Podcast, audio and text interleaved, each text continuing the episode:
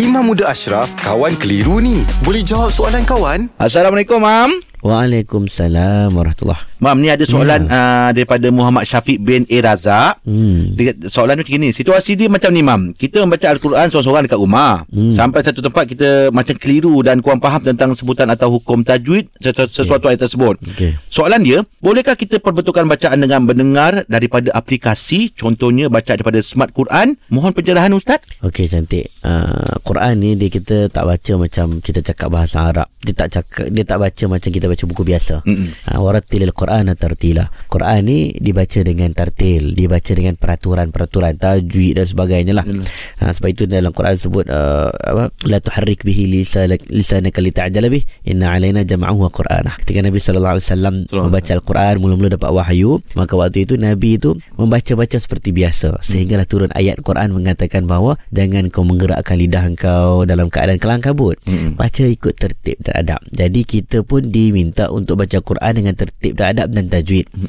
Cumanya kaedah untuk baca Quran dengan tertib dan adab itu berbeza-beza. Ada orang fatalaqa Adam. Uh, macam dalam Quran mengatakan talaqi. Uh, itu mungkin kaedah turun-temurun yang sangat baik.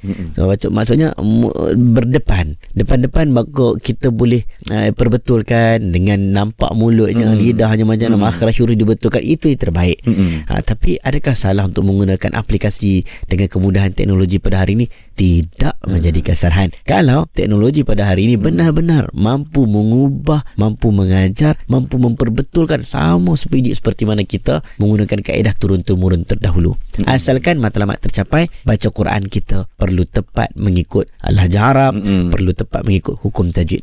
Tapi aplikasi itu mesti uh, dapat kelulusan daripada daripada JAKIM. Ah, Mam, eh? sepatutnya dia saya tak katalah dapat kursusan berjakim Atau, tetapi uh, yang ada autoriti. Uh, sebab Ah. itu kita bila dah baca dengan smartphone ataupun dengan apa aplikasi tu Mm-mm. kalau boleh tu pergi rujuk dengan orang yang pakar. Ha, Okey. kadang-kadang mungkin kita tak tahu aplikasi kita ingat okey Ah, punya aplikasi ah. tu tak betul. Betul. Jadi kita Mm. rujuk dengan orang yang pakar. Ha, sebab tu orang dulu-dulu dia ada ijazah, Mm-mm. dia ada sanad supaya betul-betul tak ada orang salah guna. Ya. Ha, itu pentingnya kita berguru. Okey, Mam. Terima kasih, Mam.